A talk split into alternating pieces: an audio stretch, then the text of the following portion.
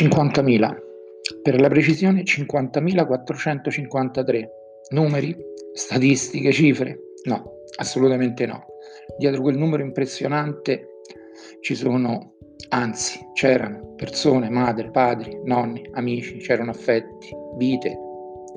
50.453 storie, c'erano persone, esseri umani, il più delle volte fragili, ed ora non ci sono più, portati via da un nemico invisibile, strappati agli affetti, se ne sono andati soli, senza un abbraccio, senza una carezza, senza un conforto, senza uno sguardo, lontano da tutto e da tutti. Si nasce e si muore soli. Sì, è vero, ma non così.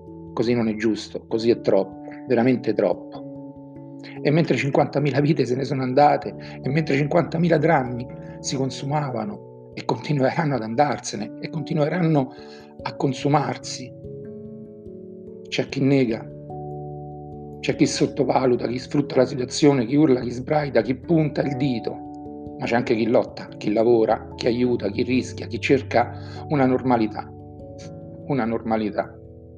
Ma che cos'è la normalità? Cosa ci può essere di normale in tutto questo? Mascherine, distanziamento, coprifuoco, igienizzante, disinfettante, tamponi, test rapidi, referti e nessuno sfugge, nessuno è immune, ricchi, poveri, donne, uomini, la natura è questo. La natura in questo è molto cinica, non guarda in faccia a nessuno. 50.453. E c'è chi ancora ha il coraggio di sottovalutare. Sapete che complessivamente in Italia, nel periodo da gennaio-agosto 2020, sono stati registrati 475.674 decessi, oltre 37.700 in più, rispetto alla media che c'era tra il 2015 e il 2019 pari ad un incremento dell'8,6%. A fine anno molto probabilmente l'incremento sarà oltre il 10%. Il mondo che conoscevamo non esiste più e forse non esisterà mai più.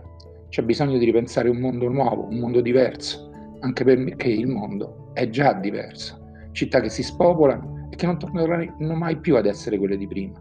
E noi piccoli esseri non vogliamo vedere, non vogliamo guardare, non vogliamo accettare, continuiamo a zuffarci, continuiamo a pensare come prima, continuiamo a voler predominare gli uni sugli altri, furti, ruberie, inganni, sotterfugi.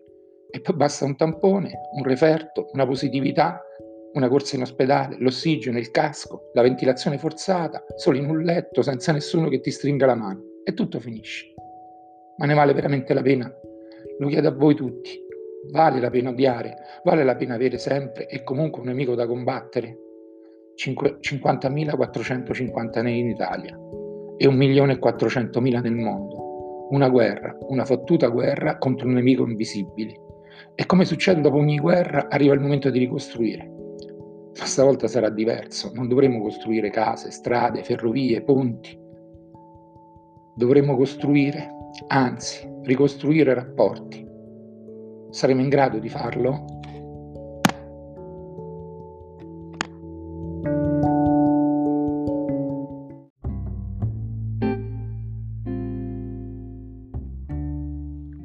È sempre violenza.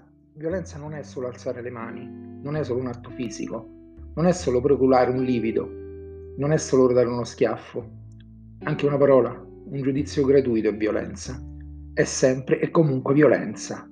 Anzi, la violenza nasce proprio da lì, dalle frasi fatte, dai modi di dire, da parole apparentemente innocue.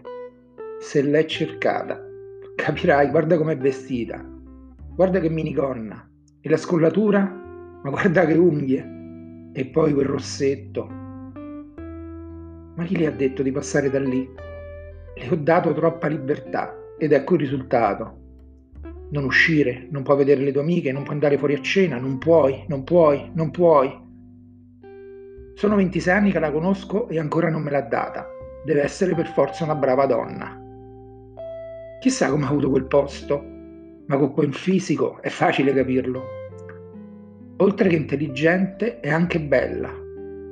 È una donna con le palle, lavora come un uomo, guida come un uomo, fatica come un uomo, gestisce come un uomo non fare la donnicciola. Sembri una femminuccia. Piangi come una femminuccia. Guarda che tacchi, guarda che spacco. Troppo corta, troppo stretta, troppo attillati, troppo provocante. O troppo o troppo poco.